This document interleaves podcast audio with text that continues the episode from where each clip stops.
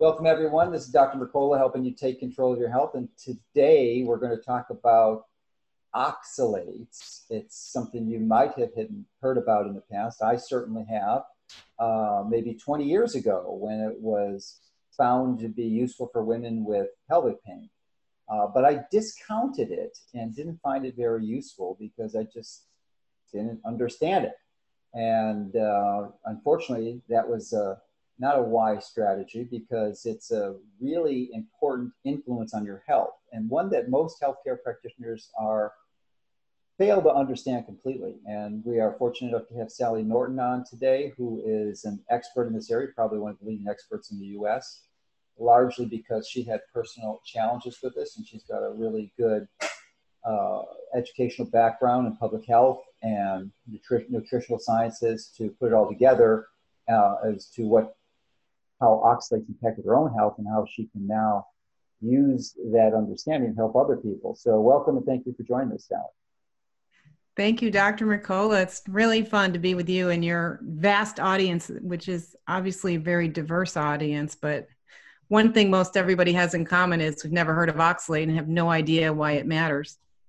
Yeah, yeah. So you've been uh, impacted with it for most of your life, but didn't understand the reality until uh, relatively recently, as time goes, about 10 years or so, I guess. Uh, yeah. But why don't you briefly share your story and how it impacted your life and started into this? But I guess, yeah, and then we can go into exactly what oxalate is because, well, I, I mean, we, most people have heard of it, but there's a great confusion as to precisely what it is.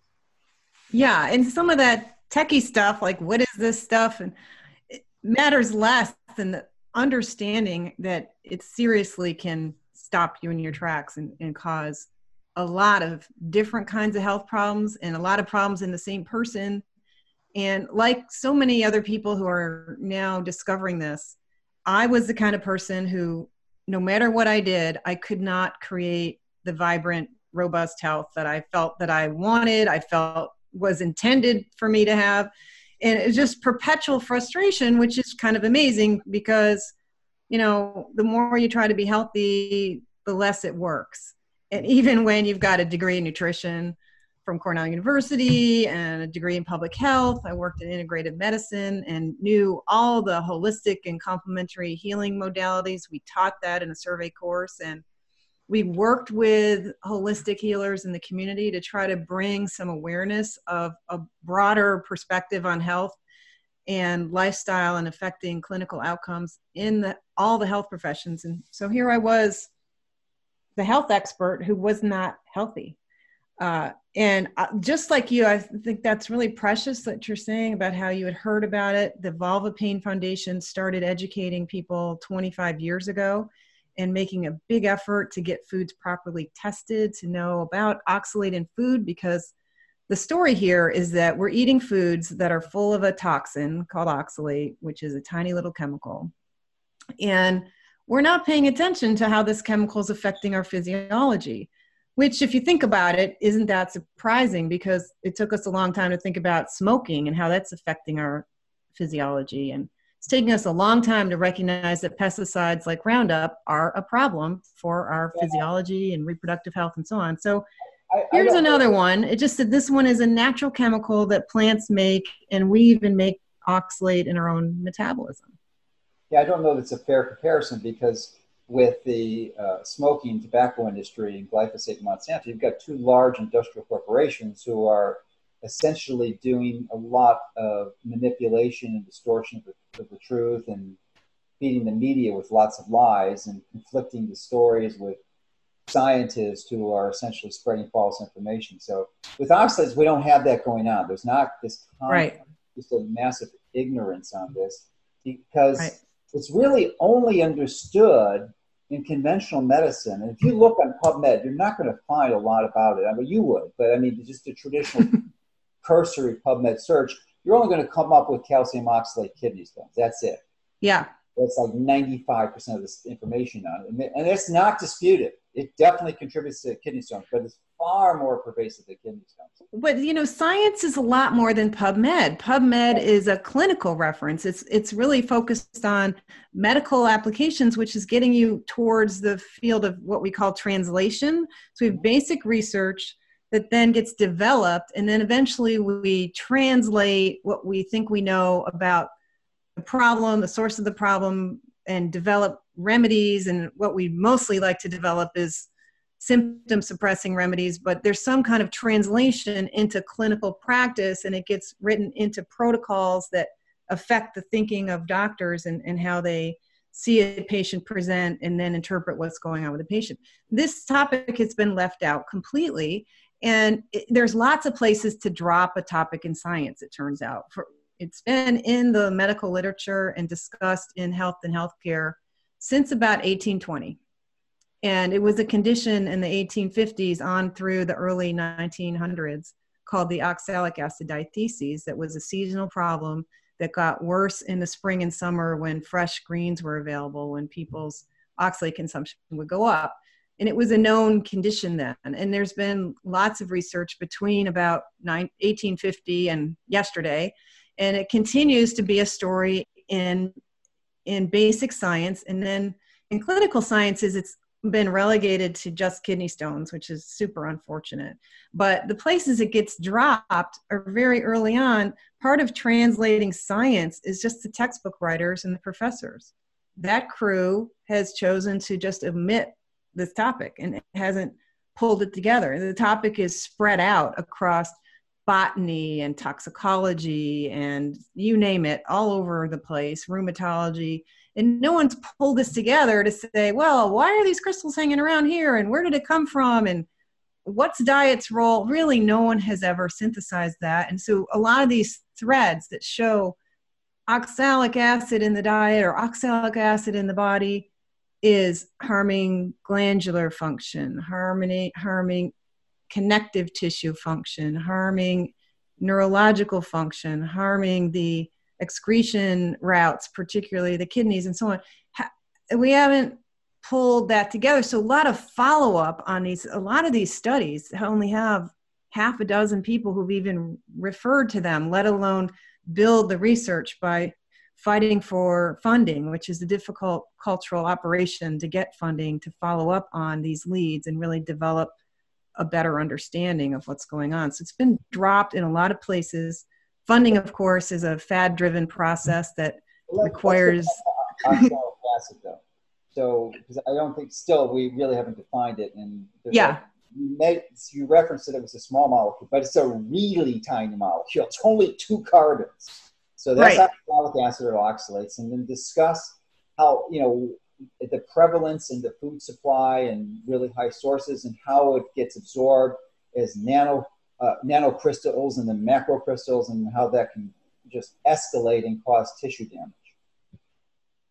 Yeah, so it's really fascinating because oxalate has being so small and it nature makes it easily. Even clouds make it. It, it rains down an acid rain. I mean, it's it's two carbons and four oxygens, and it has these two protons that fall off easily. That's the acid part of oxalic acid. And in nature, that the first proton just splits off pretty much at all normal pHs. So it's always a reactive compound. So it starts off super reactive and is attracted to positively charged minerals.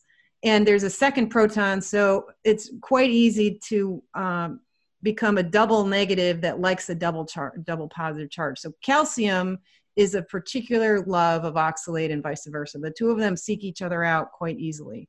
So we often see very abundantly the calcium oxalate form of oxalate. We see it in the plants. The plants form crystals and have uh, the smaller individual ions and nanocrystals, but they do form these bigger constructions, these kind of plant pyramids, rocks and sticks and diamonds and things that the plants make probably deliberately for many many purposes the plants are, are making use of oxalate for self-defense.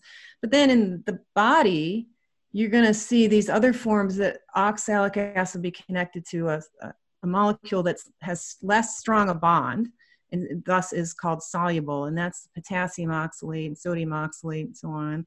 Those are the soluble forms. So when you see oxalate in nature you see the crystals, the big calcium oxalate crystals, that's the same thing that a kidney stone is made of. The major ingredient of the classic kidney stone is oxalate.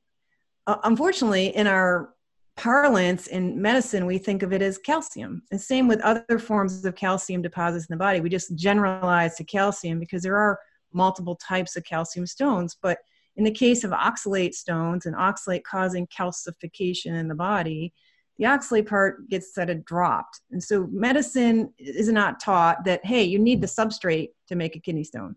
You need to provide enough oxalic acid or oxalate, soluble oxalate, the potassium oxalate, the sodium oxalate, and so on. You need to provide enough of that to perform this calcification in the kidneys and elsewhere in the body. Um, so the plants that we're eating have these oxalate crystals. The big ones just cause abrasion. They're they're like diamonds and dust and and sharp pencils or sharp toothpicks. They're very pointy and sharp and harsh, although they're very small, but at, at the cellular level, they're quite big and abrasive, and they just cause me- mechanical damage. But the that is a construction that comes from a bunch of individual ions that become individual oxalate, that is oxalic acid plus the salt form, and pairs of those. You need about eight pairs of the individual molecules to form a nanocrystal. So there's your seed crystal that's invisible. And that's been invisible to all of our technologies until very recently. You only see it in the literature in the last 15 years, pictures of nanocrystals. But that would be the most abundant form in plants and uh, certainly in our bodies. But these soluble oxalates are the ones that easily, because they're so tiny, easily pass through in between cells and just with passive transportation transport, we end up absorbing oxalate. And the amount we absorb depends on a lot of factors, especially the health of our digestive tract. So those of us with any inflammation in the digestive tract are more prone because of sort of leaky gut and so on, and other factors that aren't well understood more prone to absorbing more of that soluble oxalate and even nanocrystals of calcium oxalate. At least 1% of calcium oxalate from food is also absorbed in addition to the soluble oxalate. But see, the soluble oxalate is not content being potassium oxalate. It much rather be calcium oxalate or iron oxalate or magnesium oxalate. So right away it starts grabbing minerals and it starts messing with mineral metabolism, it even can create bouts of acidosis, which is another issue we can talk about later. But so oxalates are a plural because there's so many forms. You can have the ion, you can have nanocrystals, you can have microcrystals, which are the big ones. You can have them in these different forms of different kinds of minerals attached to them. And they, as they're changing partners and moving around, it's causing different things to happen. But they will get stuck in the body and then they can grow. And we see this in pathology, keeps bumping into oxalate crystals in the breast and the thyroid and the glands and the bones and the joint spaces and go, hmm, interesting. And then doesn't really get pulled together as, oh, humans are accumulating oxalate pretty commonly. All right, so we, have got uh, this damaged uh, gut lining that contributes to the increased absorption of the oxalates. And two common conditions that many people have, at least in the, this country, maybe not so much as a percentage of people watching this video, but uh, certainly pervasive in our culture is uh, exposure to glyphosate. So if you're eating non-organic food, you're going to have glyphosate. There's just no question glyphosate causes a leaky gut. So that's one issue. And then if you have SIBO, small intestinal bowel overgrowth, that is going to contribute to it. Those are two very common conditions. And my guess is we're looking at well over 50 75% of the people in this country that have both of the one or two of both of those conditions. And you may have a better estimate of that. So that's an issue. So if you fall into that group, then you're going to want to avoid foods with it. Some of the popular, uh, typically perceived as healthy foods like spinach smoothies or kale smoothies and almond milk. So why don't you go over some of the common misperceptions of these healthy foods and their risk of increasing your absorption of oxalates and the complications that involves. Yeah, it really dose makes the poison in toxicology, and we have selected now plants that are very high in oxalate as favorite foods in our culture. And it, it started back with our love with potatoes and peanuts, and these are fairly new foods that humans adopted and got especially popular uh, kind of in the era of the fast food movement where suddenly french fries are on the menu where they weren't before and then potato chips are on the menu. And so like anybody could get into a thing with peanuts and potatoes but now we have this unproven theory that we need all these plant chemicals and somebody decided that green plant chemicals were the best and if it was green that's good enough and very kind of cursory crude distinctions about what we should be eating and not eating, completely ignoring the whole toxicology of plants. Like, oh, plants are great. And yet, plants naturally have to be toxic to survive. That's why you don't eat your bushes. You yeah, know, well, let, me, interrupt here because you didn't mention. I think it's important for people to understand that you adopted that. That's why you got into trouble. That you were a believer. You yeah. were a vegetarian. So why don't you share your story as your as your yeah. So I oh yeah, and that's that's why I love that you're saying, you know, when you learned about it, it just didn't it click. It didn't click for me either. I was a gardener since I was a little kid and I loved my vegetables as a kid. And even as a little girl, my sister and I would go behind our garage and pick the raw rhubarb and the green beans and we'd serve each other. We'd play house and we'd lay out the table and we'd serve each other raw rhubarb. And then we get to go in for dessert and have rhubarb crisp. And then there was beet greens and Swiss chard on the menu and beets growing up. And I was the one kid who really liked all that stuff. I love fruit and I love vegetables. I had a big appetite and I eat a lot of them. And man, I started getting problems as a 12 year old. And I, I started gardening as a nine year old and I was taught to grow Swiss chard, which is terrible with oxalates. Beet greens and beets, they're all really high oxalate foods. Um, and so I was always into vegetables and I was all 18 or so and I went vegetarian and then eight years later I went vegan and did that for eight years and never really connected this diet pattern with the fact that I was having all this arthritis in my 20s. I had so much arthritis. I had swollen hands and fingers most of the time. I had times when I could not get up and down the stairs without agonizing knee pain. I was a crippled, fluffed up mess, and I was the perfect healthy vegan who was going to yoga class and eating right and cooking wheat berries for breakfast and you know, bringing carrot sticks with me to work and all that stuff, and eating out at the Mediterranean place and eating fava beans. I didn't go to Burger King for lunch. I went to the, none of it was working out. I even taught vegetarian um, cooking in my job in the inner city. I was a health promotion specialist working with kids to keep them out of gangs and teaching them life skills. And I worked, I did all the nutrition programming there, and I taught a whole free lunch program, the whole staff. I did a weekend retreat teaching them how to cook vegetarian food. I really believed in this stuff.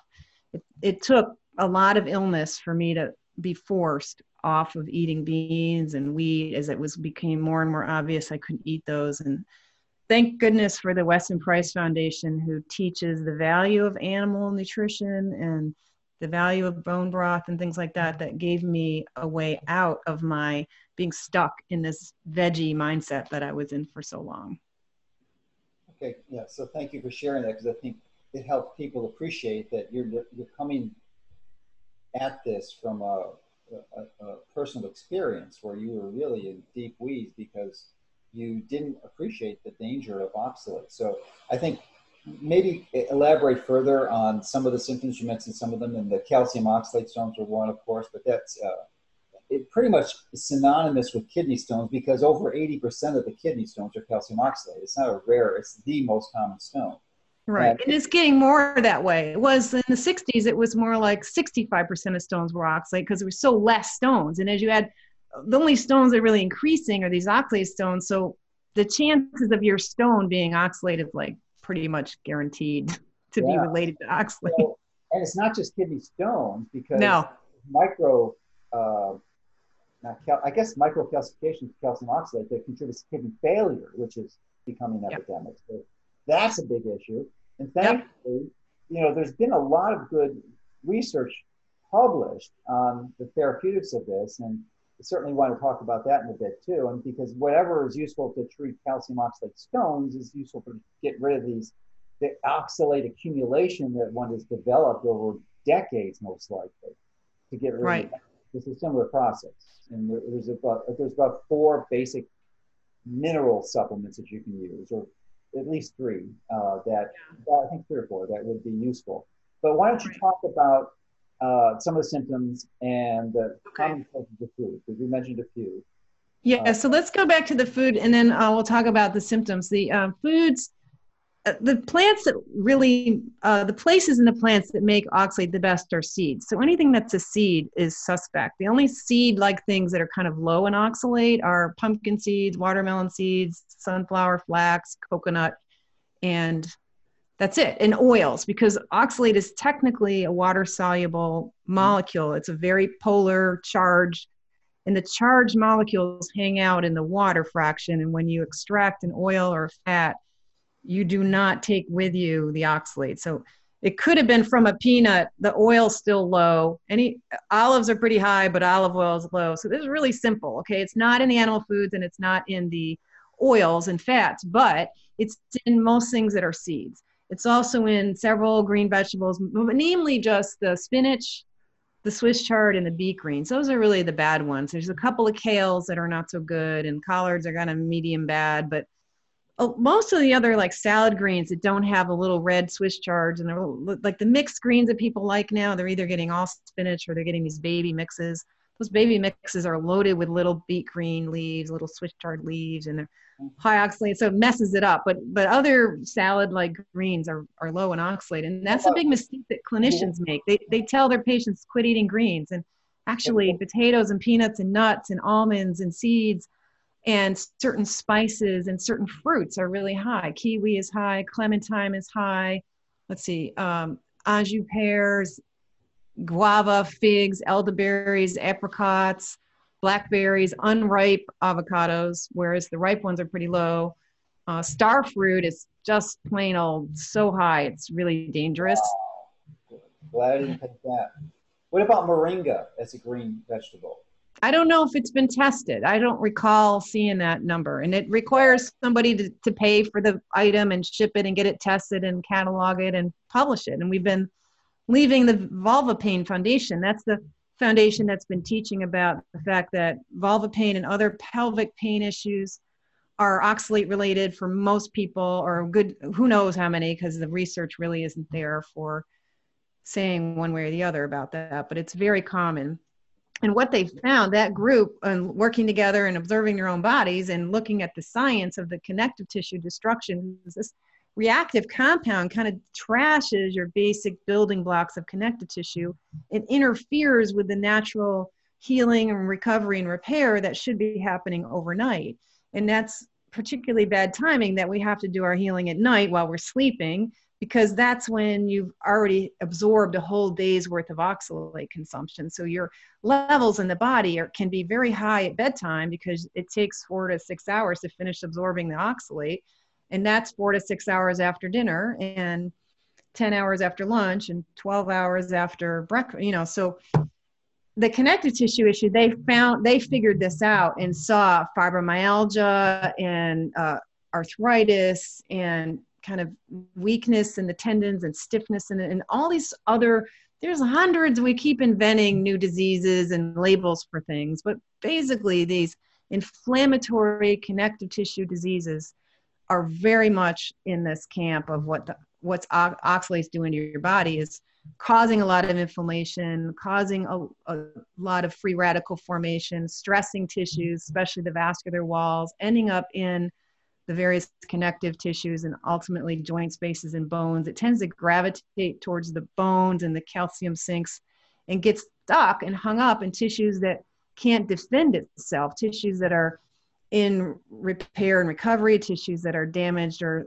uh, and dying and they don't those cells don't have the power to produce enough glutathione and self-protection to manage the oxalate well and those glycoproteins are where the oxalates get stuck and so we tend to see oxalates keeping old injuries in place where you don't fully recover all the way that's one symptom like you've got things that don't completely clear up for me it was my feet that didn't clear up for 37 years i had to leave Cornell when I was getting my nutrition degree, as much as I wanted to finish the degree first and put myself last, I was forced to leave school and go get these feet dealt with. I just could not function anymore and had surgery. And stayed out of school for four years because I wasn't getting better. I was still growing Swiss chard even in college. I've been such a gardener. I brought my gardening habit with me to college. I'm still poisoning myself with Swiss chard and getting weird vulva symptoms and arthritis and fatigue and difficulty focusing and cognitive because there's a lot of neurological neurotoxicity that interferes with cognitive function and sleep. And fast forward years later to 2009 when I did learn about the Vulva Pain Foundation and connected about a vulva pain that I had to my diet a bit. Uh, but it took me, like you, I just didn't get it. And it took me more years of flipping around and what was complete disability. I could no longer work. I quit my job as a grant writer in public health and basically was sofa bound. I had to have a hysterectomy and they took everything out. There was endometriosis in there. The ovaries were trash. It was a big mess, but I didn't recover well from that. And my uh, my endocrinologist sent me off to the sleep lab because he said your bloods look mm. fine. You're eating great. You look awesome by by way of blood tests but obviously you can't read or function or exercise. And i was surprised to see that my nervous system was so toxic that my brain was waking up 29 times an hour. And this became my big like oh my god i have to fix this brain waking up 29 times an hour with this sort of periodic limb movement stuff going on that's an example of this the degree of neurotoxicity. And I, I thought based on my reading in the literature that that brain toxicity was coming from sibo. Even though i tested negative for sibo i thought well i have to fix the gut problem because i've had these gut problems since 1990 i developed irritable bowel syndrome and then eventually it turned into chronic constipation which is very common amongst us oxalate poison people is because part of what's going on there is those nerves and muscles are almost paralyzed. They, they've lost their control where the sphincters aren't working as well. The muscle tone in the colon is not functioning well because this constant stream of oxalates coming in three times a day or more uh, is really mucking with colon health. So it looks like it looks like you have SIBO, or you probably do because of all the antibiotics. And then, of course, one thing you didn't mention earlier that I was thinking, you know, these emulsifiers in our in our standard foods are eroding away the mucus layer. So the mucus layer is another layer of protection that we've lost. It increases our absorption of oxalate. So a lot of us get into situations where the gut has been degraded by oxalates, by the glyphosate, by the bad food, by who knows. And so we're absorbing too much of it. It's getting caught up and causing these patterns of inflammation. Because wherever you get cell distress, you got the cells leaking their contents, including potassium, by the way, which tells the immune system to come in. And you start training the inflammasome system and the innate immune system to be on perpetually. And you end up with these symptom patterns that we call autoimmune disease. It looks like you've got five or six autoimmune diseases, but you know, you're just kind of they say, well, it looks like you got RA or rheumatoid arthritis, or it looks like you're you're on your way to lupus. Those were things they, you know, I was all this stuff they were telling me. Um, so, in my own quest to deal with the sleep problem, I realized I had to get my gut healthy and I had already tried everything. I'm I'm in the kind of know-it-all category, working in my field of integrative health and public health and been in nutrition forever. So I'd already tried everything. I was getting really desperate. So I went back back around to all right, I'll try some lettuce and celery smoothies plus some kiwi because kiwi is supposed to help you with constipation. If I could get that straight, I could cure this sleep problem, which had stopped my life. I could not even read the mail anymore. I could not exercise. I couldn't function. And so it was really a high priority. This is willing at this point, we're in 2013. I had learned in 20, uh, 10 years ago in 09 that oxalates were trouble, but I was willing to put kiwi back in my diet because I needed to deal with the sleep problem. I had no idea after experimenting with this diet from 2009, 10, 11, so on, and then started like, eh, well, whatever. I don't have vulva pain. It lasted only a few weeks. So this is not my issue. My issue is my sleep. I had never connected the two. But fast forward to 2013, I finally saw that trying this kiwi experiment was bringing back this arthritis that I had during my vegan years, where I, I was laying in bed at night, swollen hands and crippled up and in so much pain. It was like, oh, can I sleep at all? You know, it, it's like and it's dawning on me the kiwi and the arthritis were connected. I was getting stiffer and stiffer. This is another symptom where your connective tissue, it's almost like the fascia is tightening down into this stiff, unflexible stuff. And I think that's uh, electrolyte problems helping to create that. And it suddenly was obvious to me that I had put back the oxalate by using the kiwi and the celery. And I was now back to arthritis. And, and I was like, oh man, now I have to do this oxalate diet for this arthritis. And lo and behold, in about 10 days, I'm reading the mail. I can tell I'm sleeping better. Everything is getting better and I was like, wait a minute, that was a vulva pain thing. I thought it was, you know, like it became clear that my all of my problems with my and then six months later, my feet are totally fine. I have not been able to go barefoot or run or jump or play or imagine playing tennis or anything. I, my feet could never do that since my surgery, since I was about 18 years old when the pain started. I could not do any of those things. I couldn't go barefoot in my own house for more than a half an hour. And all of a sudden I'm wearing high heels and doing fine. Now I'm I can run in bare feet on a rock road. And so my the weird thing is like I had, you know, 100 things wrong with me and it turns out the, the centerpiece with oxalate which oiled my brain, I just couldn't like how could this be?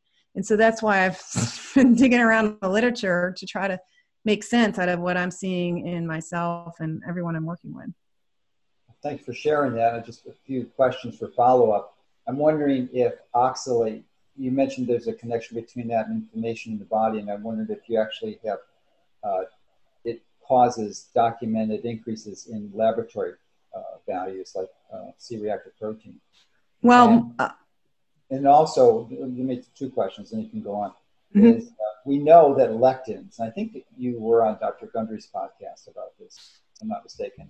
And lectins are well established, at least by Gundry, to contribute to autoimmune disease. And I'm wondering, I mean, they're different. It's a different molecule completely. They're much larger. Lectin is not an oxalate. Oxalate's a really, really tiny molecule, two carbons.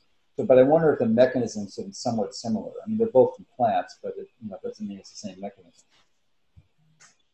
Well, the mechanism is that, you know, the lectins and oxalate are going to gang up on you, and plants have many other chemicals too. And uh, in my research, it looks like the main target of plant com- chemicals that are aggressive and harmful to us is the gut. So we're seeing gut damage from lectins. I did that to myself. I was stupid me. I have a degree in nutrition from an Ivy League university, but I didn't know that if you slow cook your beans, you're preserving all those nasty lectins and you're ruining your digestive tract. And that really was why I got post infectious irritable bowel because during that time I had been doing slow cooking mixed beans in my slow cooker at night and eating them as a convenient breakfast uh, while I was working in the inner city in Cleveland. I know it was the lectins that got me set up for that. Lectins are going to create that leaky damage and make you vulnerable to infection and absorbing oxalate. So they matter a lot, but it's very different mechanisms in the body.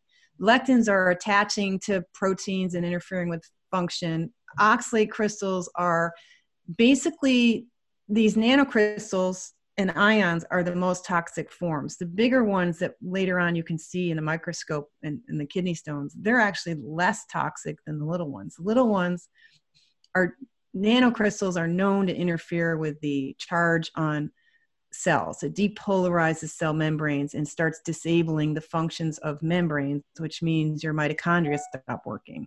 So the the oxalate slows down the mitochondrial ability to produce energy and will when there's enough there, start killing off the mitochondria. It takes about a third of the mitochondria to kill a whole cell. So the oxalates are the same toxicity as asbestos. Mm. The, the nanocrystals of asbestos and oxalate have basically the same level of harm. It's just that we don't eat asbestos three times a day and call it health food. Well, we usually inhale it, so that's why it causes uh, mesothelioma.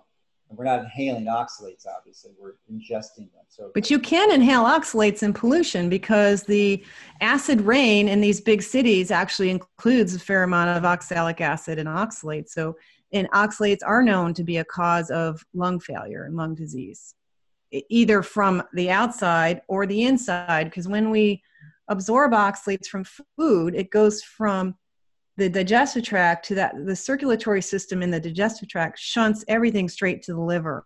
So all the oxalate you absorb will mess with the liver go through the liver then it travels two inches up to get to the heart and passing through the diaphragm and probably affecting the vagus nerve as well.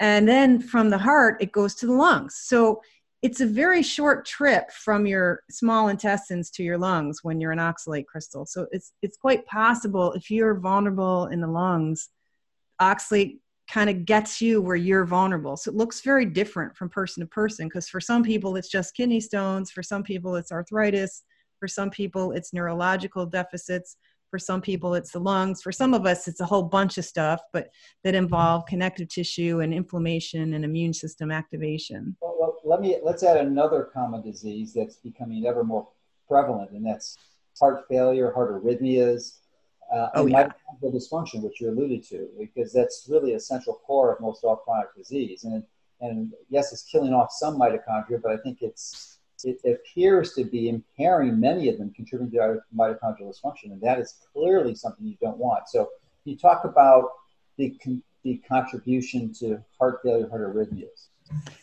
Yes, this is really fascinating. Another thing that's really now being talked about in the literature is endothelial disorders or generalized endothelial distress. Well, endothelial cells are the cells that line everything, including your vascular system. And of course, oxalate's floating around your vascular system and takes a pretty long trip to get to the kidneys. So, in the meantime, as it's bouncing around through the blood, it's messing with your vascular system and causing micro irritation and literal injury to those cells. So you set up the, the notice for vascular problems with that. Now, oxalates are grabbing minerals and changing your minerals. So it's taking calcium out of the blood right from the beginning and probably other minerals as well. It also has the potential to take the place of the normal uh, chelator that would hold iron in your transferrin that's going to deliver your iron. And now we don't know how much it's doing this, how well it's displacing this, but we do see problems in the autism group that there's a lot of anemia and, and functional anemia where the blood has got a lot of ferritin, probably trying to make more iron for the cells that are asking for it and can't get it because maybe oxalate is interfering with delivery. But back to the vascular health, you're going to see arrhythmia. Well what we see in actual people with this problem people who are kind of post keto where they've been doing the almond bread a lot and doing spinach smoothies a lot these are the kind of people who come to me ex vegans and ex keto dieters. They are getting attacks of heart rates of 130 150 they're getting attacks of arrhythmias and heart jumping around and just really frightening things. A few of them get hospitalized and they're seeing T wave inversions. So, as the oxalates are moving in, in this case, people have stopped eating the almond bread and the spinach smoothies. And what we're doing is we're reversing the direction. And now the body is so ready to be done with the oxalate that's gotten stuck in all these tissues that it starts removing too much at one time. And you get localized acidosis, you get effects in the blood, you get effects in the heart rate. And we see this electrolyte disturbance, which involves continued wasting of potassium and other minerals. So we have to keep re adding these minerals and also a sort of almost like tissue dehydration. So I really like to push salt, potassium, calcium, and magnesium to help manage this, this sort of flushing. It looks like we're flushing out a lot of these minerals, especially potassium, from muscle cells and bone cells where potassium belongs. Potassium isn't going to be elsewhere. But it, we definitely see it clinically, so to speak, um, from all of us who are recovering from having overdone the almonds and spinach. Let's just finish off on some of these other symptoms, so other conditions that would be more appropriate. Uh-huh. So, uh, with respect to the damage to the endothelial system, you know, there's no, I, I suspect that it also could, it, even though I haven't seen it documented anywhere, it's very clear from the pathology of it or the, the, the physiology of it that it's going to damage the capillary system. And right. one of the most devastating symptoms of older of being elderly is losing your muscle mass or something called sarcopenia. And it's typically related to a loss of capillary density around the type 2 muscle fiber muscle satellite stem cells. And when that gets depleted, you just can't grow any muscle, muscle. So I'm sure, I'm confident it's damaging that. In addition to osteoporosis, I mean, osteoporosis is widely recognized, sarcopenia less so, but it's causing both decreased bone density and muscle density. So, I mean, it's just a prescription for devastation when you're elderly. Uh, yep. That's why you've got to yep. address it. And the first way to address it, which I want you to talk about now, is your diet. You gotta, you can't keep on loading your body up with this stuff. You've got to stop it. In my case, you know, I was eating sweet potatoes because they're a healthy source of good carbs, but they're Me loaded. too. all the all the potatoes are. There's no potato that's not high in oxalates. So get rid of the potatoes, any form. Right. Uh, and uh, you know that was inoxalate. I mean, uh, sweet potatoes, carrots, um, and I had seeds, sesame seeds. I have still have flax seeds, sesame seeds, uh, and uh, what was the other one? Black black cumin seed.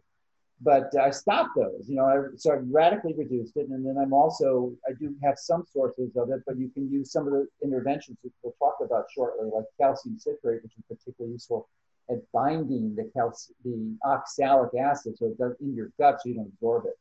But yep. so why don't you give us a comprehensive strategy and talk about the resources on your site that are available to help people understand the foods they need to target and what your experience shows is to be the most common offenders. Yeah. Okay. So turning this around, you have to make a decision that you're willing to walk away from groupthink because everybody around you thinks that plants are so great and you need the spinach smoothies all the time and it's not working. So if you're willing to actually get some facts that are science based, then I've got a lot of free information on my website. But keep in mind that the way I understand one of the major mechanisms is this something that it's called the uh, trigger and maintenance theory of the uh, oxalate accumulation in the body the body is actually really smart and it's holding on to oxalate because it's trying to protect you from that you know that heart arrhythmia that we just talked about and all that vascular damage. The body the the non-vascular system the that the rest of the body is willing to sacrifice in order to keep the vascular system well because it needs the healthy capillaries it needs healthy blood it needs a heart that's still pumping. So if you got too much oxalate in your blood the other cells will deliberately imbibe it or take it or hold on to it is a temporary deal. We'll make a few sacrifices here in the elbow or wherever we need to do this so that it's probably in the diaphragm. The diaphragm hiccups, by the way, are a bad sign. if you're getting. Thanks for mentioning that. Yeah. uh, so we gotta make that decision. Huh? So many people have chronic hiccups and no concept of what's causing it. I, it was killing me. I was eating sweet potatoes for breakfast and I'd have them for dinner with them Swiss chard a few nights a week. And at bedtime, I would have attacks of a combination of belching and hiccups that felt like I was cracking ribs. It was so painful and horrible and quite disgusting to me. And I never knew that uh, hiccups is a neurotoxicity symptom, that the vagus nerve and the whole diaphragm is being flipped out by being poisoned. And it makes sense now, but I had to read this in the literature that shows one of the last symptoms before the rats die or the humans die from oxalic acid poisoning is hiccups. I'm like, like every night I had the last symptom. No wonder my my health fell apart. So it's possible to really, really make yourself toxic with oxalate, and people we cling to this idea that we're so noble for eating plants and smoothies and vegetarianism. You have to move past that and, and try this. But my point is that the body's holding on to oxalate meant to be temporary. Every tissue that's holding oxalate so wants it to be gone. And you give it that opportunity when you stop eating oxalates. But but there can be so much already on board. If that stuff starts all moving at the same time, you could release oxalate from tissues at a level that's more toxic than the sweet potato and spinach smoothie and Swiss chard dinner that was nearly killing me with my hiccup attacks. So we have to be careful about how quickly and how we go about um, moving into the reversing the door. So if, if this was a revolving door of oxalates coming in, coming in, coming in for decades, now you want to stop that. You're going to reverse the flow. The body doesn't hold still. It's ready to clean up and recover and repair. But we don't want to traumatize the body because it seems like trauma encourages a sudden release of oxalate. And it could be that there's some kind of electromagnetic system that's holding the oxalate storage system in place. And a, a trauma seems to allow the body to suddenly kind of upchuck and release and try to expel oxalate too quickly. So eh, when you're making your change, don't feel pressure to do it perfectly and don't try to do it all at the same time. Pick foods like Swiss chard that you totally can live without and get rid of the spinach smoothies. It's a waste of your time and money. Get rid of the bullet. You know, there's simple things you can do to start lowering your oxalate. Pick the foods, the high foods that you don't need in your life and then eventually get down to the chocolate and cut that too. So there's stuff on my website. You can get a beginner's guide that explains the basics. It has a graphic that shows, you know, your spinach smoothie is 20 times what your level of oxalate should be on a whole day's intake. And it has a list of uh, the safe of, you know, a shortened list of safe bet foods and the worst offender foods that you got to start um, cutting back on and eventually eliminating altogether. Yeah, you had mentioned you didn't mention the dark chocolate earlier, but that was another common uh, typically highly perceived beneficial food, primarily because of all the great polyphenols in there. But yeah. uh, Paul Saladino actually makes a pretty good, strong, solid argument that that may not be cracked up to all that it is meant to be, and certainly doesn't address the oxalic acid.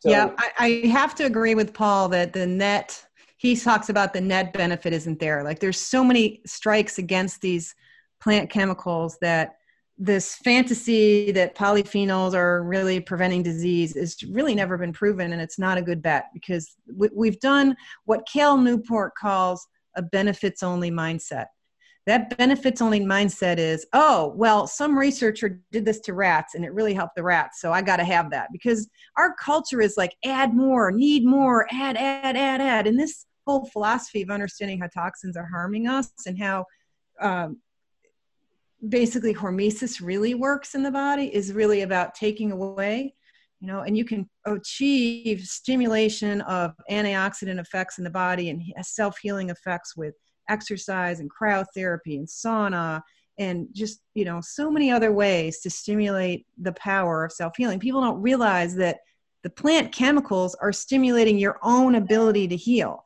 but you cannot heal if you're toxic. I mean, the two main causes of disease are toxicity and nutrient deficiency. Oxalate is causing both nutrient deficiency and, and, and, it is trashing B vitamins as well as minerals. So you're losing both B vitamins and minerals, and you're it's very toxic. It is a poison. So oxalate is in these foods and it's it's fundamentally messing with the basics of metabolism that allows tissue cover, recovery and repair, allows growth and uh, flourishing. And we think we can put up with that for the sake of more plant toxins like the polyphenols, and that, that that's a good deal. It's not a good deal. Well, let's finish up on the diet and then go some of the supplements because I think that's the next important step. Mm-hmm. Uh, one of the other seeds I neglected to mention I had removed, that's because I removed it earlier based on the lectin content that Gundry had identified was the chia seeds, which are enormously high in, in oxalates. So that's out. But one of we, we talked about Paul Saladino, who's obviously well best known for his uh, approach with carnivore, and he's done that relatively recently. I've interviewed him previously on a podcast, uh, and you have actually personally adopted the carnivore diet because, as you mentioned earlier, oxalates are not in animal products for the most part; they're just not there. So maybe you can share with us your experience because you've only done it for a few months now, I believe, and how it's going with that. Well, because um, one of the trailing things that I'm still working on, uh, or was, was this digestive health issue. Digestive health is very hard to really fully recover if you've paralyzed your muscles and you have scar tissue on the outside from endometriosis and you have dysbiosis and we don't have really a good way to repair dysbiosis but really letting the body work it out in providing an environment that's not too stressful. But with oxalate, the body is excreting oxalate in so many directions. The kidney takes on the bulk of the work. along with the bladder and the rest of the urinary tract. But the body can expel oxalates through the colon and continue to cause more colon stress. And maybe even that uh, is a, as the oxalates leaving, is still harming the colon, but the colon is helping the kidneys because often that'll click in when there's acidosis or when the kidneys are stressed. And by the way, I mean this is not quite to what we want to talk about here, but the the removal process the body goes through sometimes includes pushing entire crystals straight out through the skin, and certainly you can feel it in sweat sometimes, and you can see it in the grit that's forming in the eyes and the grit that forms in the mouth. Some people get gritty mucus. This is all uh, seeming to be part of the release of the oxalate in the body. So the body can literally push whole crystals out, which is better. But so with the colon health problem I was having, I kept seeing I kept seeing allergy, intolerance, and colon intolerance to a lot of plant food. So I had already worked my way down to eating lemon juice because citric acid sits on crystals and helps weaken the bonds in the crystals and make them quite easy to come apart. And citric acid protects your kidneys and is a great way to dissolve kidney stones. A half a cup of lemon juice a day and a low oxalate diet will just help your kidneys release all this oxalate painlessly. You can start peeing out all your kidney problems without pain. Using so I was using a lot of lemon juice, four or so lemons a day, and eating coconut products and coconut water, often from fresh young coconuts. is sometimes uh, bottled or dried coconut, and very little else for like a year. And then in uh, April 1st, I dropped the lemons and a few more supplements I was taking, like vitamin E and so on, and dropped the coconut products for a while. And that really does help the colon function. It really does help the colon repair and recover. And it's such a nice elimination diet where you get down to such a narrow range of food that it starts telling you more things. And I found coming off the lemons helped with some inflammation that I was having around the face and neck area where I was looking old and puffy and droopy. And uh, it, that seems to be, I developed intolerance to lemons. I think this is part of this innate immune system that's just whacked out from all this oxalate exposure. It's hyper reactive to a lot of stuff. So a lot of us with oxalate problems do that. So I went full carnivore I myself think that the mitochondrial and metabolic damage that's happening from the oxalates is also being promoted by uh, PUFAs, the polyunsaturated fatty acids, of which I didn't have a lot in my diet. But some of us still need some sugars in the diet to keep the mitochondria happy. So I'm back to I need some maple syrup and some mangoes and a little bit of uh, carbs in there to keep my legs from cramping up with low muscle glycogen. So I still love uh, a high fat diet. I eat a lot of beef fat and pork fat and um, really enjoy a meat center diet. And I think it's a fabulous elimination diet that can help us then figure out how to back in, bring back into the diet as much as you wish to low oxalate foods like lettuce and apples and uh, coconut stuff and some rice or some blueberries or something like that things that you might want in your diet that there's a whole lot of vegetables in the cabbage family if your if your digestive tract likes them. Rutabagas and turnips and those have resistant starch in them and so on and can be useful if you believe in that but that's a different microbiome. This is another reason though why transitioning from a high oxalate diet to a low oxalate diet to maybe even all the way down to the carnivore style elimination diet it, it needs to be gradual because if you create a big microbiome die off, you're just, going to feel sick from that as well. And when the oxalates start coming out, that makes you feel sick. And that's another reason why we need the supplements. So the supplements include calcium citrate because that's before we, go, before we go to the supplements. Let me let's just finish off on the diet first. Okay. Um, one other symptom, um, the uh, you mentioned the fruits, and uh, interestingly, mangoes you mentioned too. And I actually have about half a dozen mango trees, and this year they've been prolific harvesting. For I think the last month I've been having like three mangoes a day from my own property, and there's like no oxalates in mangoes, which is great. Yeah, they're really low.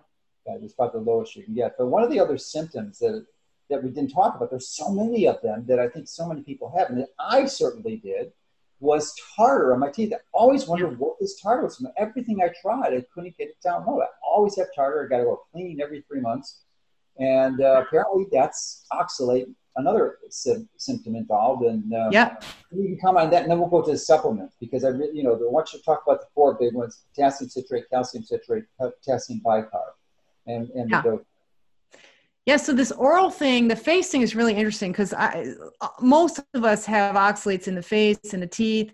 You can get uh, basically kidney stones in your salivary glands. And of course, the salivary glands, if they're helping with this excretion process, not only did you have tartar when you were eating a lot of oxalate, but after you go on the diet, you can get these periods where the tartar starts coming back a little bit. And that's a sign that your body's cleaning out. You also can get um, sinus uh, pain from it cleaning out is the sinuses, the eyes, the teeth, the jaw, the salivary glands. All that whole system is very prone to oxalate, as our fingers and toes and feet, uh, joints in general. So yeah, it's really interesting how oxalate are wrecking your teeth. So some of my followers is like, "Ooh, I was getting cavities on my vegan diet, and now they turn it around, start eating meat, and quit the oxalates, and their teeth stop having cavities. The the dentition gets firmer, the the uh, enamel improves, the tartar problem goes away and we're back to his cleanings every six months it's great yeah chris masterjohn had that problem i interviewed him in the past because he was a veg- former vegetarian vegan and uh, developed significant uh, dental problems as a result Yep. So let's talk about the supplements because I think they're key. And the good thing is they're not very expensive. These are simple mineral salts that you can easily add and buy them in bulk and powder. I buy them in bulk powders, and I think at some point we're probably going to have a offer a combination just to make it easier for people. But uh, I think that'd be is, nice. Yeah, this that'd be nice because we we need to improve that. Yeah, there's no combination that exists out there. Yeah, no one understands this. Yeah, nobody understands it. There's a lot of room to do that, and uh, of course, every person because most of us by the time we're willing to do low oxalates we got problems. And so each person has a slightly different level of tolerance for how much calcium citrate they want how much magnesium citrate how much potassium citrate. Sodium uh, like real salt is another important supplement to have. And then the, the bicarbs especially the potassium bicarb uh, we need to address the acidosis attacks that happen. So people go through these waves of feeling ill again as their body starts pushing out oxalate because when you stop eating oxalate that doesn't fix your oxalate problem in the short run because you're still full of oxalate so here you are loaded with oxalate you're toxic with oxalate even though you stopped eating them. It's just that acute phases that were occurring post part post meal aren't there anymore. But you're going to have some other phases that are often circadian in nature where you have waves of not feeling good. And so we want to be aware that some of what's going on there is a form of acidosis, which is surprising to me because you know it's real easy to say, oh, acid base, whatever. But this is literally a chemical reason why you get acidosis locally, and it spreads off into systemic symptoms of feeling poorly.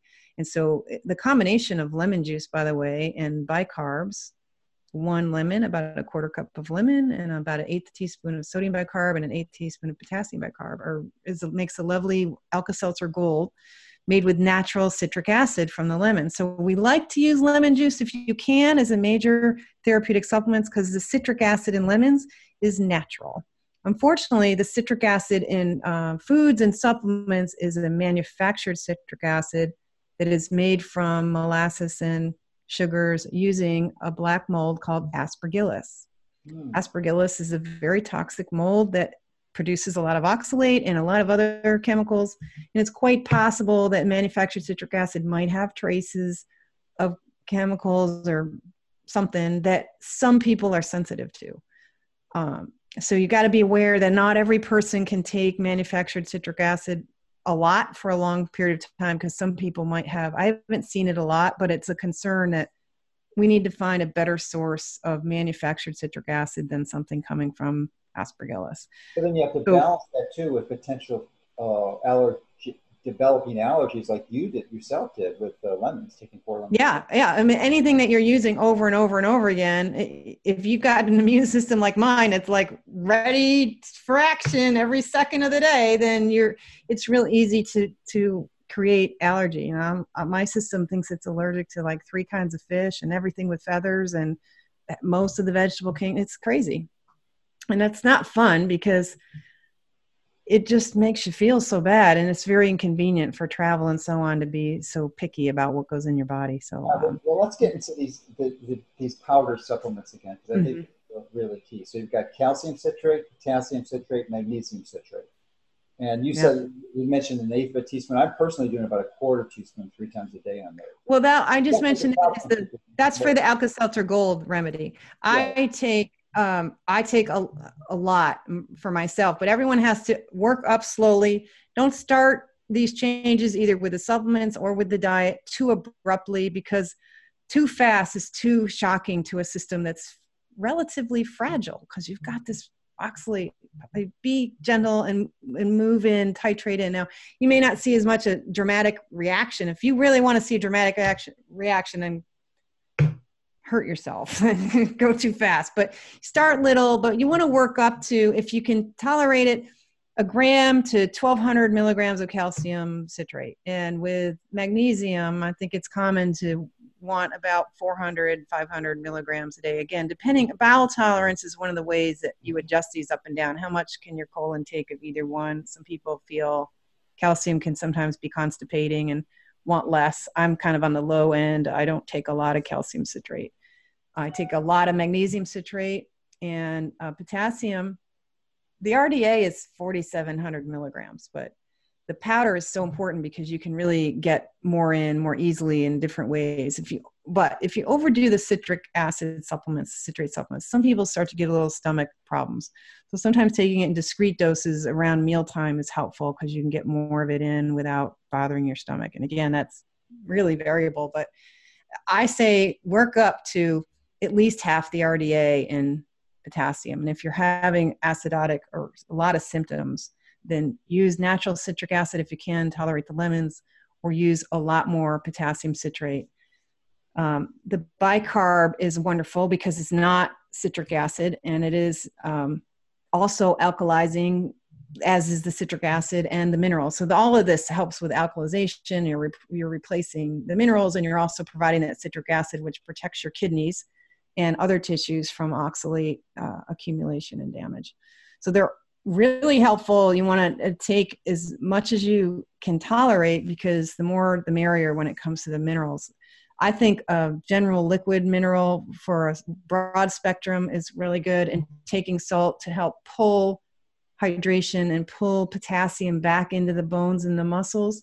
A lot of us, uh, if you've got any muscle knots like fibromyalgia pains, that's the potassium deficiency showing up in the muscles where they end up in chronic rigor and you get hypoxia from the poor circulation going on there and the potassium if you got enough potassium that will disappear completely in about five or six weeks yeah let, let me just comment on the potassium citrate uh, and why i'm recommending the powders is because if you're going to buy it as a capsule you are limited to like i think it's 10 some ridiculously 99 99 milligrams. milligrams. Right. You know, essentially a tenth of a gram, which is like ridiculous. You could three percent of your. yeah, and, and the reason this is done is because of fear that a very small segment of the population, those with renal failure, likely due to oxalate exposure, uh, right. they cannot tolerate excess potassium. They will die from excess potassium. So it's very yep. dangerous. So, so that's why it's limited, and there is no yep. supplement in the United States that you can nope. buy from the market outside of a powder that's more than 100 milligrams. So that's why you want to get the powders because I mean, uh, you take a, a quarter of a teaspoon and you're getting a thousand milligrams. You have to swallow 10 capsules to get that. I think it's more like 500, 450 milligrams for okay. a quarter teaspoon. Okay. yeah. Sorry, I was off. It's about 450. I've I have measured it over and over again and use my uh, scientific scale to try to get this about right. And yeah, so a whole quarter, but you know, and that little capsule is full of magnesium stearate and all that. And the oh, bulk supplements are supposed to be free of fillers because they don't need to fill the tablet. And it's just gives you, but sometimes both is good because those capsules travel really well. You can put them in a little baggie or a little a little container and keep it with you in the car, keeps them with you in somewhere so that it's easy to, to mix it up. I, I personally use both. I use about six little capsules plus I drink it all day long. Um, That's a good all the idea. time in the powder in my water. I have salt and potassium bicarb, potassium citrate always in my drinking Yeah, water. and, and speak to this because almost everyone watching this, nearly every single person, unless they're just having enormous amounts of vegetables, is deficient in potassium. I mean, it's the rare person who's getting the recommended RDA of four grams a day, 4,000 milligrams. It just doesn't happen. 47. It's not happening. Five grams. It's actually the number one deficiency is potassium, and it's the one supplement that's basically illegal to take because some people at uh, stage four renal failure will be in big trouble in the in the ER or in the ICU, and therefore no one should take potassium. It's brilliant. and what's your what's your view on the ability to utilize the potassium from a supplement versus taking it from food? Oh, you know, you you you have to eat a lot of mushrooms and a lot of I guess avocados are pretty good with potassium. and if you make sure you preserve all your meat juices, so you know you can do careful things with your meat to make sure you don't lose that potassium. But it, it takes a, it's really hard to get enough potassium from food, and and for our condition, the what's happening with the oxalates is it's so distressing cells coming as it's coming out it was doing it going in but especially coming out it's coming out of tissues distressing cells the cells get leaky and the muscle and bone cells literally leak their potassium. And then of course it doesn't belong in interstitial fluid between the cells or in the bloodstream and it's quickly washed away because even kidneys that are full of oxalate know how to get rid of potassium. You have to be quite sick to be unable to rinse that out so the body's probably rinsing out this potassium constantly because of inflammation. It doesn't have to be from oxalate causing this inflammation. Anytime a cell is in distress, it's going to lose potassium. And so, uh, at the deep cellular level, this is why one major unacknowledged reason why osteopenia and osteoporosis is such a big problem, and why so many people have sarcopenia and have a trouble with a muscle strength as they get older. And you know, time will keep wearing you out if you're not aware that you're flushing out potassium with all these inflammatory things we're doing in our lifestyle. And ironically, it's your spinach salad doing it. And what's the effectiveness of the mineral salts, the potassium, calcium, and magnesium citrate at, a, at binding to the oxalate in your food? Because it's not like you have to go on a zero oxalate diet. In fact, it's very, very difficult to do. I mean, there's a certain threshold. You know, you like to keep it below 50 milligrams, 100 milligrams. But even if you had foods with their higher, like I like macadamia nuts, which is the lowest nut available in, in um, uh, the at least a documented one. And that, that, brings up another point too that I want you to address is that there's a lot of lists out there. People you, you, going online and trying to find the level of oxalates in food, and be careful because it's going to confuse the heck out of you because a lot of the research was done incorrectly. And if you look up macadamia nuts, for instance, you'll find they're one of the highest. But when you go to the actual studies of the of the validated research, it's just the lowest. So it's real easy to get confused on this, and that's why you're such a pioneer and an important uh, person in this area to help bring uh, clarity to it because there's so much confusion out there. Yeah, well, so thank you for that. That's nice to get acknowledged for the effort to save my fellow sufferers. I was like, when I realized what was getting me, I was like, oh my gosh, there's nobody can help anybody out there because none of the doctors or chiropractors or nobody knows about it. So somebody's got to ring a bell here and, and help us, those of us who are willing to listen. And it's fabulously rewarding to be helping people pull their lives back together. So, in terms of using these minerals to help you um, avoid absorbing more. Mm-hmm. It's a good idea to an extent. There has been absorption studies which are difficult to do well, so we always want to wonder how well they're done. But there have been absorption studies that demonstrate that by having dairy products and other forms of calcium with a meal that has a fair amount of oxalates, you definitely absorb a lot less because that that binding of the oxalate, the soluble oxalates to calcium will start happening in the food itself, in the stomach, and so on. But we do get absorption right away. Any mucous membrane can absorb some oxalate. So if it has a lot of free oxalate that's not attached to fibers or require deep digestion or chewing to get liberated, you can literally start absorbing oxalate in the mouth. So um, and the stomach and so on. And there's a, a, a six hour period after you've eaten where most of the oxalates are getting absorbed. So it's pretty high up in the digestive tract. But the, the studies do show that, I mean, I think this is why spinach used to be cream spinach and why cheese is on so many vegetables. If you think about classic vegetable dishes, a lot of them have either a cream sauce or a cheese sauce or, you know, which can be both. So it is helpful, like, to do that. And maybe people who added milk to their tea probably tolerated their tea a lot better because the tea is all soluble oxalate and it's a fair amount of oxalate. But after you stop eating oxalate, if you do get really low, 50, a low oxalate diet is defined as 50 milligrams a day or less, which is you have to know what you're doing. You do need good food tables or need to move towards carnivore, get clear about mangoes are good and certain apples aren't. And certain grapes are very bad like concord grape juice is really high and yet skinless uh, red and red grapes are pretty low uh, so you have to learn that and that takes a little patience and so be willing to be patient with that because the internet is full of those mistakes. But we're taking the calcium citrate because of that colon excretion process.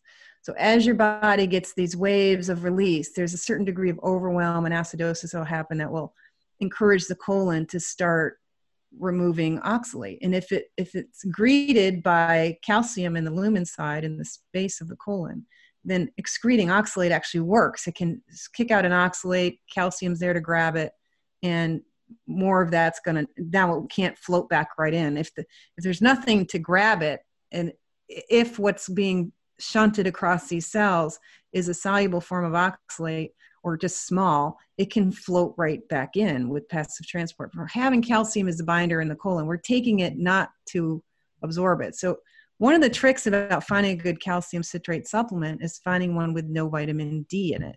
Vitamin D encourages absorption, but what we're really taking the calcium for is to populate the digestive tract to help be a magnet to help the body release oxalate from the tissues.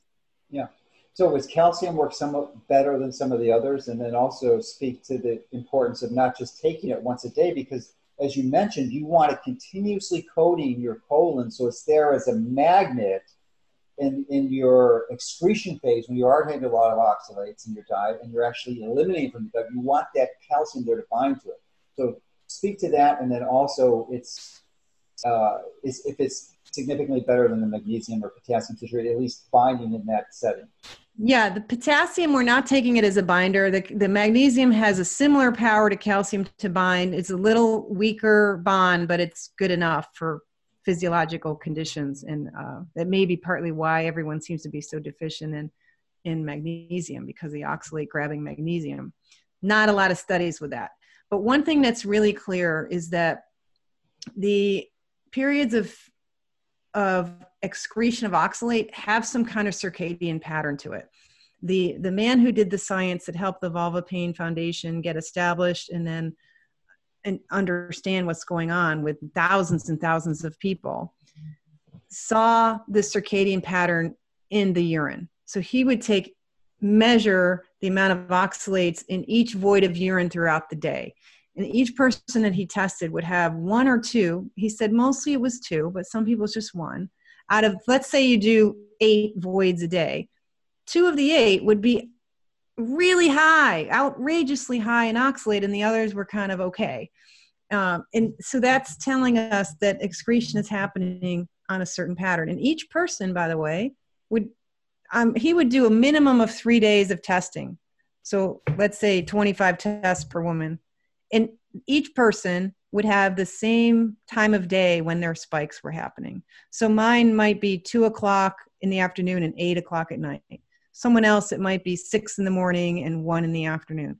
And but it would be the same for that person. So you want to time your calcium citrate to before, like an hour or two, couple hours before your time of day when you feel most tired, most out of it, most clumsy, most loopy uh, most achy, most inflamed, you want to time it there. So I, I highly recommend you take stuff at bedtime because bedtime is your healing time. When your body's doing this repair and recovery, it's going to make good use of that.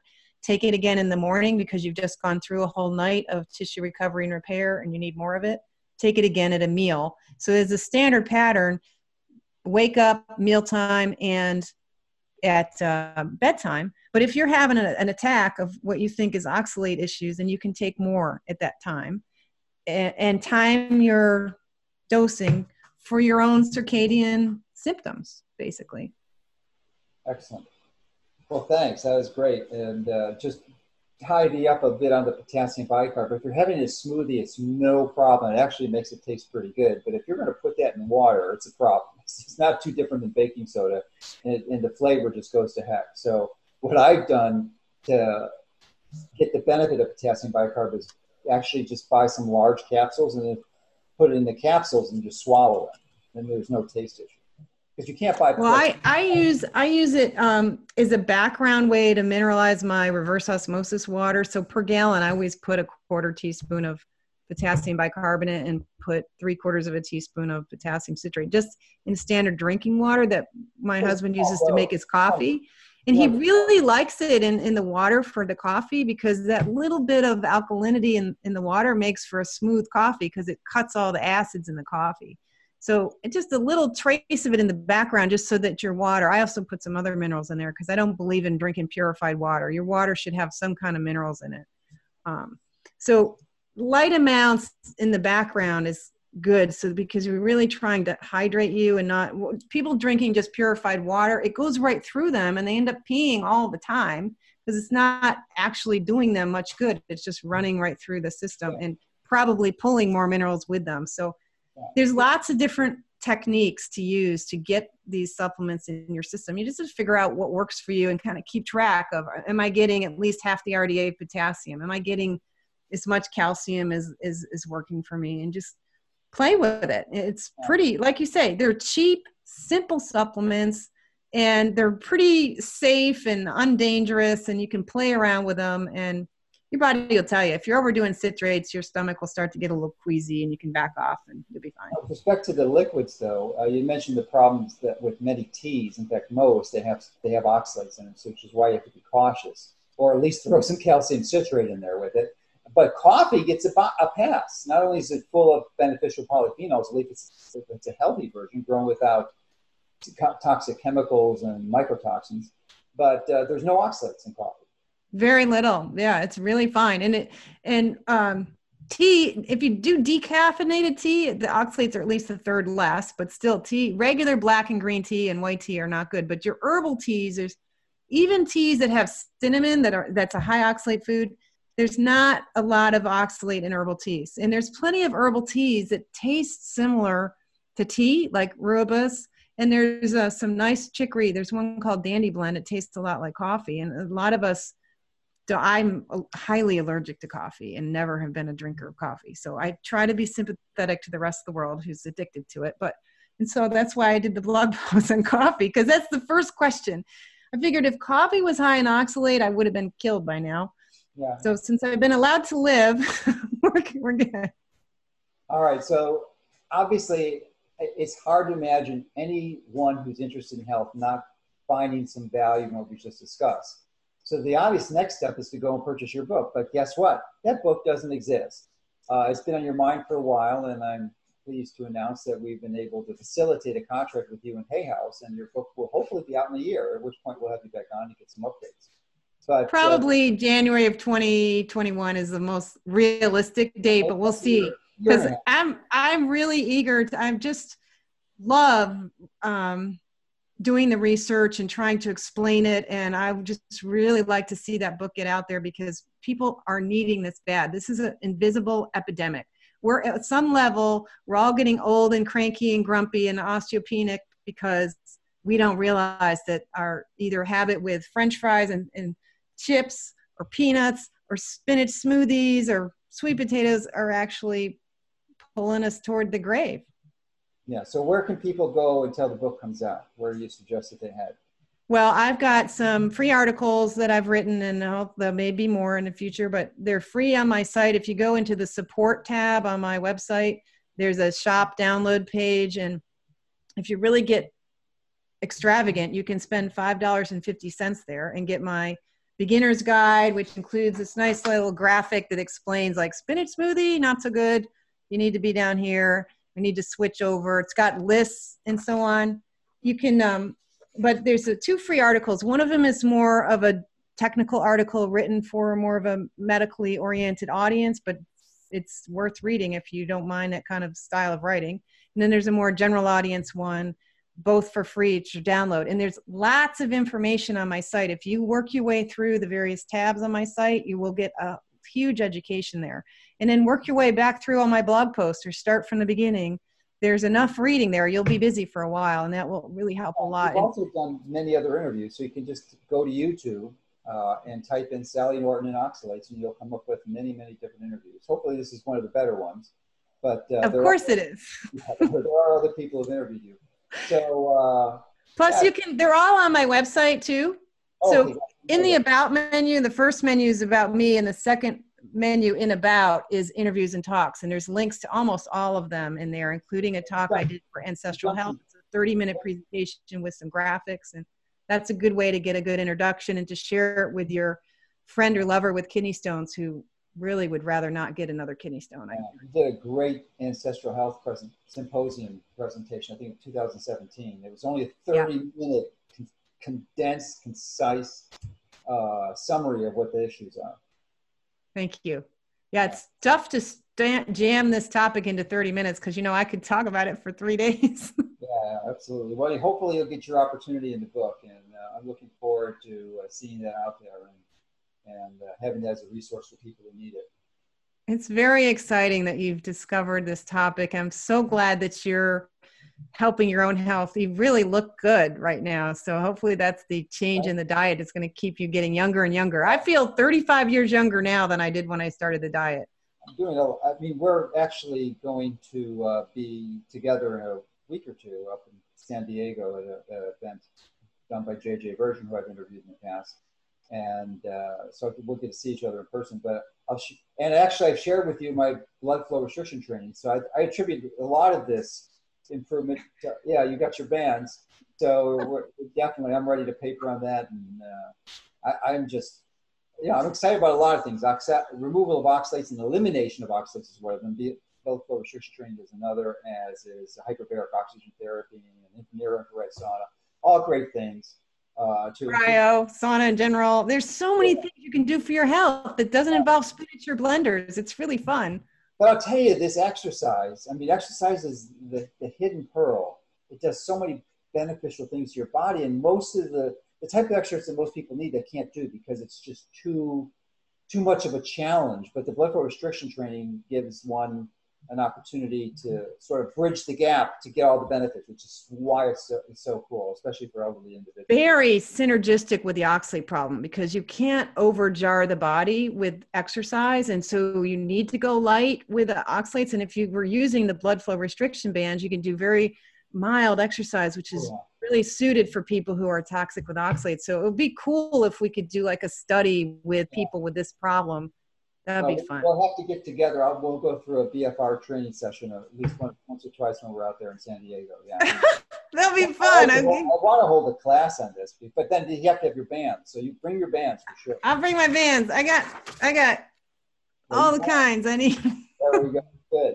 All right. So I'm ready to learn it yeah. It's so fun to connect with you. It's, I just really appreciate your interest in this topic and helping us spread the word. Thank you. Well, it's you know, it's it totally fits what why why I went into this process to educate people about hidden things that have a radical uh, leverage in improving their health at a pretty minimal to almost no cost. I mean, this is almost it's free. Like free.